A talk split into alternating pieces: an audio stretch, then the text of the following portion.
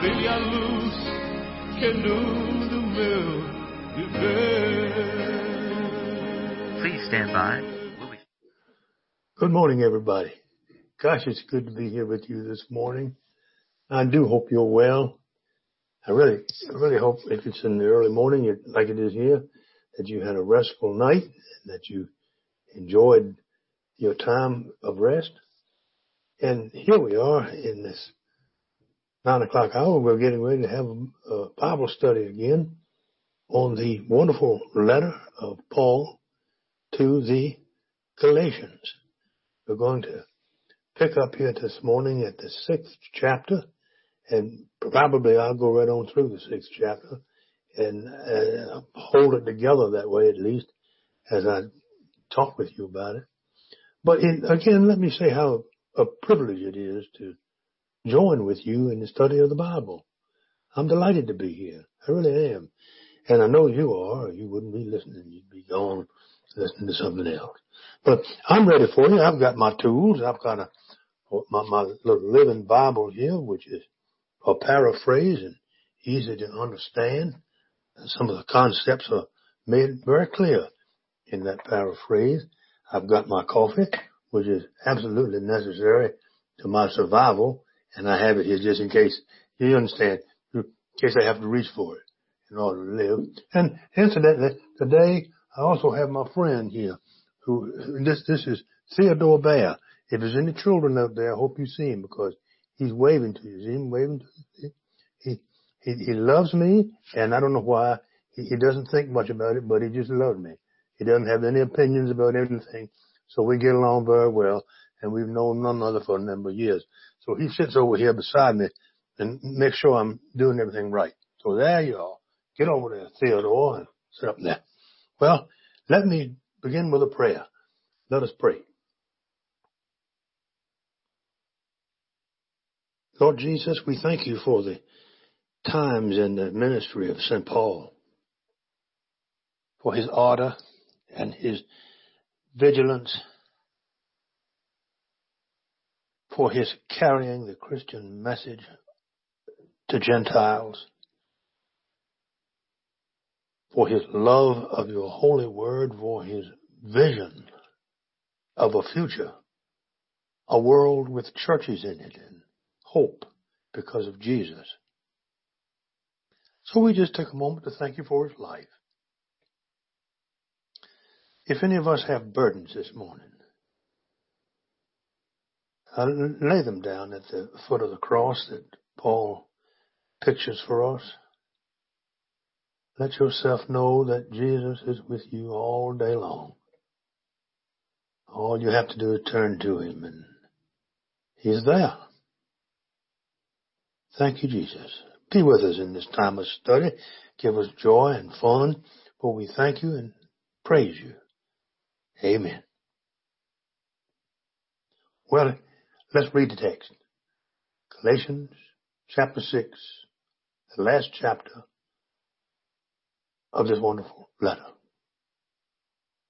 We begin.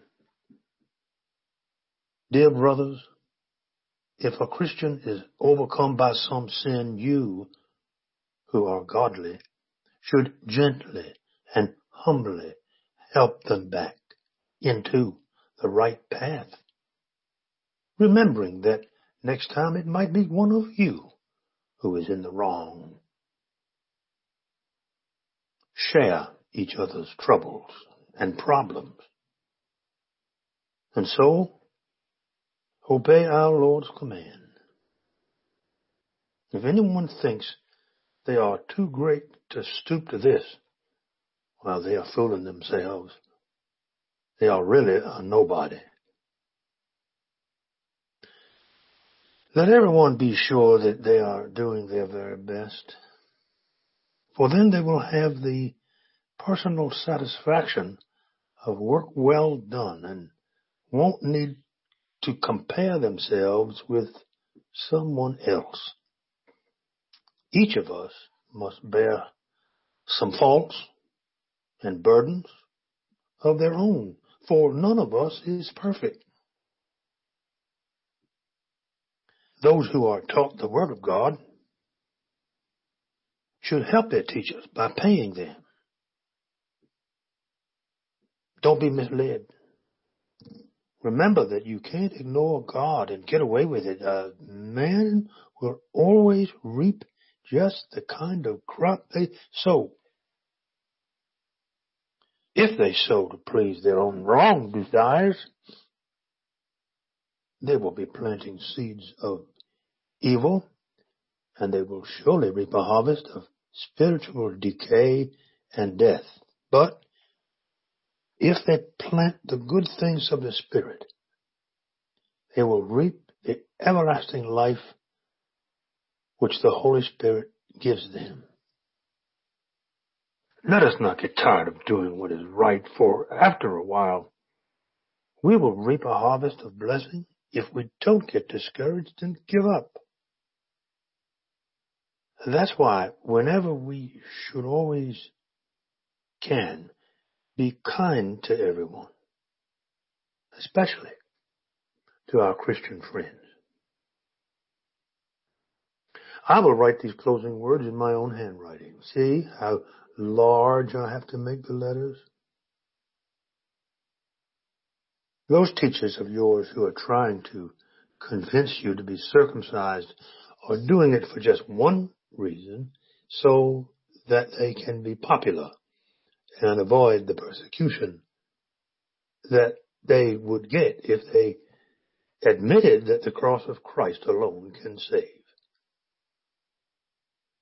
And even those teachers who submit to circumcision don't try to give the other, keep the other Jewish laws, but they want you to be circumcised in order that they can boast that you are their disciples. As for me, God forbid that I should boast about anything except the cross of our Lord Jesus. Because of that cross, my interest in all the attractive things of the world was killed long ago. And the world's interest in me is also long dead. It doesn't make any difference now whether we have been circumcised or not. What counts is whether we really have been changed into new and different people.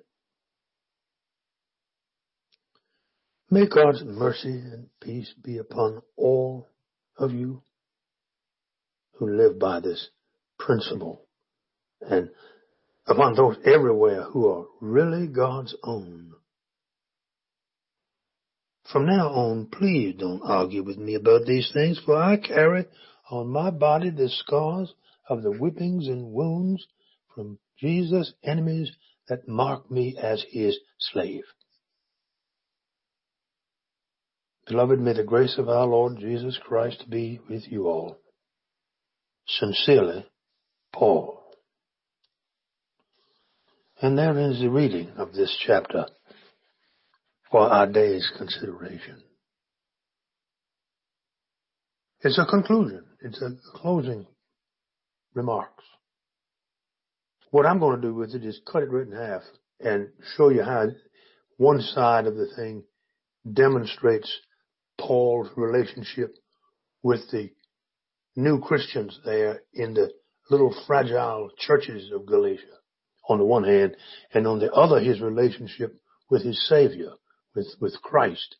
So I go about one through ten is about that. And then on 11 through the end of it is about Paul and his relationship with God and his, and Jesus, his Savior. But first we're going to look at the half that talks about this wonderful admonitions that he gives to this early church, how they should be uh, in fellowship with one another. The, the Greek word koinonia is the word for fellowship. And it is a mark of the church down through the ages. It's probably one of the first marks. A koinonia, you see, fellowship developed long before liturgy developed in the early Christian church, I dare say. I, I, believe that my own self, that liturgy flowed out of fellowship. I know in the real world, uh, a big church is impressive sometimes and it looks like they got it all together. They got a big building and a pile of money and a whole bunch of people and, you know, eight, ten, twelve computers flying around. You would think that you'd look at it and say, oh, well, no, they got it together. But very often in the life of the church, church starts and ends small. I mean, real small. And, and away from denominations, period. Uh, in Bible study groups is, is where, where the real nitty gritty of the Christian life begins to flow. Uh, in, in the Wesleyan Methodist movement, it was covenant discipleship groups that met together in little bands, they called them. That was the, that was the fuel, that was the engine that drove early Methodism.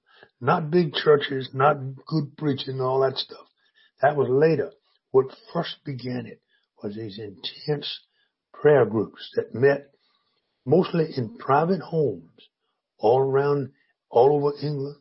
But even today, no matter where you go, you're going to run into a prayer group somewhere. And it's, it's a wonderful thing, a wonderful thing because what you do there is you do what Paul says do. In that small group, you share each other's troubles and problems, as he says in the second verse. And in the first verse, he says you can humbly help people back on the right path, remembering that the right next time might be you. And so obey God's commands. I had a what they call what we call a Bible study group in my home uh, oh, years and years ago, and people would come bringing snacks. They'd come in on Friday night. We did it. They would come and bring donuts and so forth. And I bet you we had no more than a dozen people, but it was a marvelous weekly retreat for those of us that love one another and were Christians. We did study our Bible a little bit, but and and somebody would give us a favorite scripture or talk about what had, their scripture was that spoke to them that week.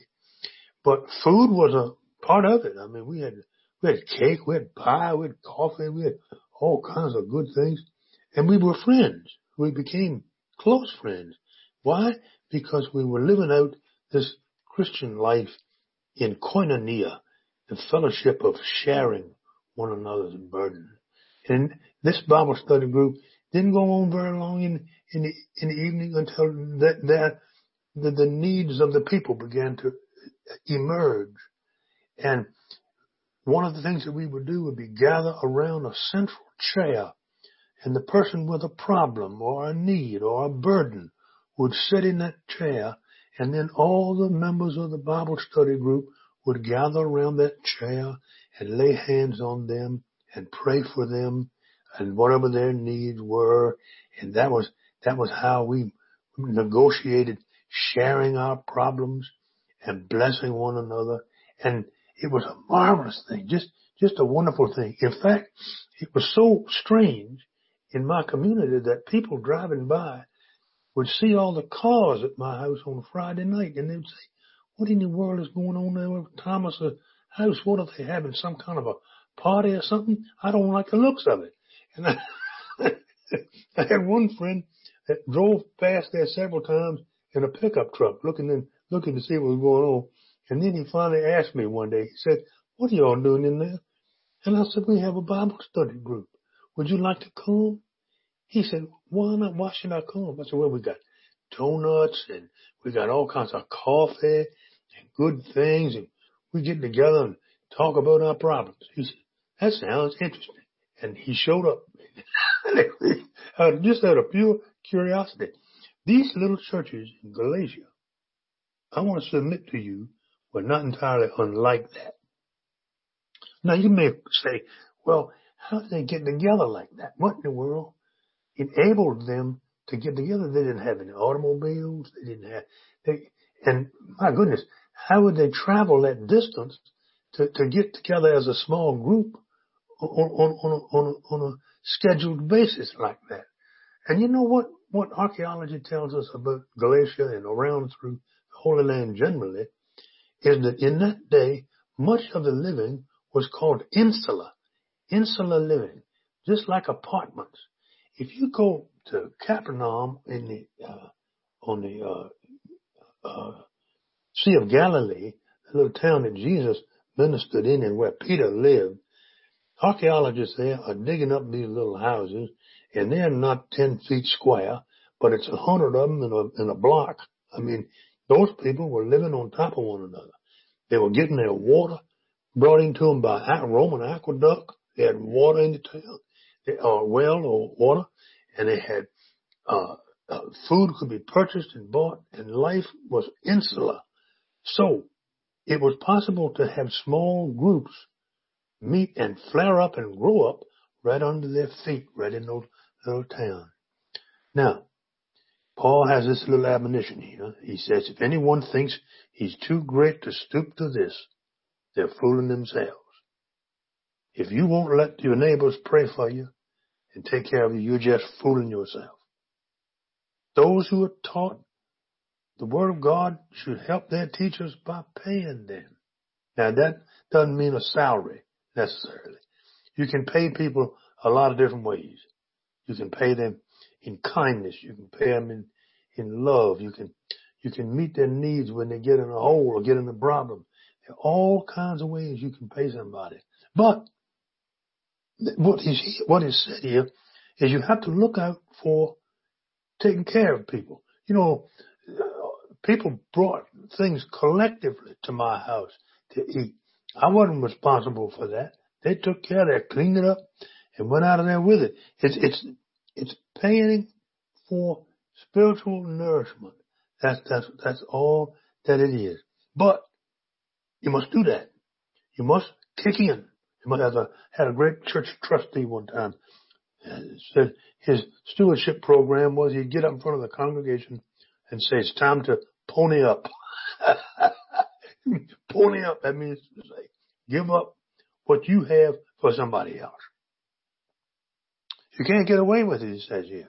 Now, Paul is saying this because he wants them to understand this because he probably had heard that they were getting a little too formal or a little too rigid.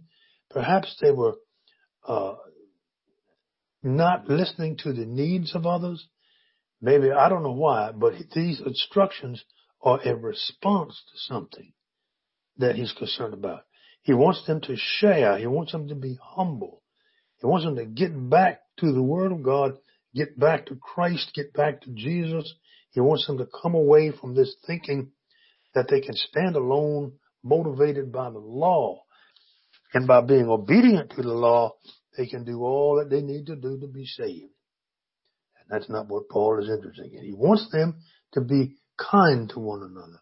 I like this saying, uh, it's better to be kind than it is to be right. It's better to be kind than it is to be right.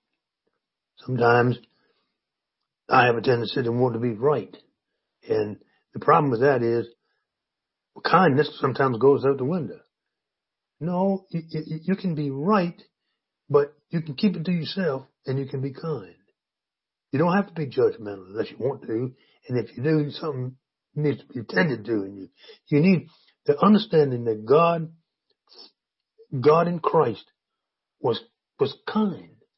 If you look at the Gospels and learn from Jesus, any one thing about Jesus, he thinks that you are, he needs to be kind rather than right. He does it over and over.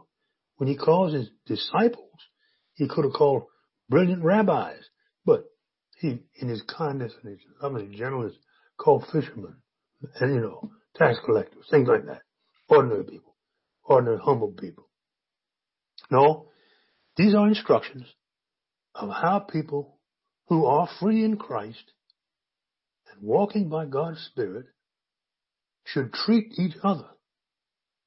See, the, the way you treat each other determines the level of your Christian walk, according to Paul here. And this is koinonia. Koinonia. Koinonia is a, a hallmark of certain kinds of religions. The Christian religions, that is to say, uh, Amish people are really big into this koinonia uh, and, and, food and farming and going to the earth and not changing anything, but remembering that you are a community where you love one another and take care of one another to the, almost to the exclusion of the outside world. And this is the way the church was developing that way. And one of the arguments against them at all the time was that they were too, too self-centered, self-focused. But it works. It, and German pietism is known for its food and its friends. I mean, if you can ever get to Lancaster, Pennsylvania, go to Amish country up there and go to a, a restaurant because they just, they just know how to cook and they know how to eat. Well, these little home prayer groups with no resources, no budget, living in insular lives before the invention of donuts, I imagine, started up the church. That's how she pumped and started in the beginning. Now, Paul in the second half of this closing little letter talks about his time with Jesus. I have, he says, uh, I will write these closing words. This is verse 11, see, in my own handwriting. See how large I have to make the letters. He obviously has some trouble with vision, perhaps. Maybe that's a thorn in the flesh. I don't know. Sometimes it is mine. But he then turns on those teachers again, trying to convince them that they need to be circumcised for one reason or the other. And he, and he believes that they're doing it so that they can be popular and avoid the persecution they would get if they admitted that the cross of Christ alone can save. So you see, he believed that. He believed that the cross of Christ was all that was necessary for salvation. And the teachers, he says, you know, he talks about those false teachers. They were into teaching who, who submit to circumcision, but yet don't try to keep the other Jewish laws, but they want you to do that in order that they can boast that you are their disciples. Yeah, that's right. Boast that you are their disciples. When I was baptized, a Methodist preacher, I went to see him baptizing my child and uh, I, he was sitting on the back porch smoking a cigarette in his underwear in the hot summertime. I think that's a heck of a way for a preacher to go around, but he did. That's the truth of it. And his wife escorted me to him, and I told him what I wanted him to do. I wanted to baptize my my daughter, and he said, "I'm not going to do it." He knocked off the cigarette, and I said, "Why won't you do it? What's wrong?" He said, "Because you're not baptized yourself." I checked the records and you ain't baptized either. Took a buff all this thing.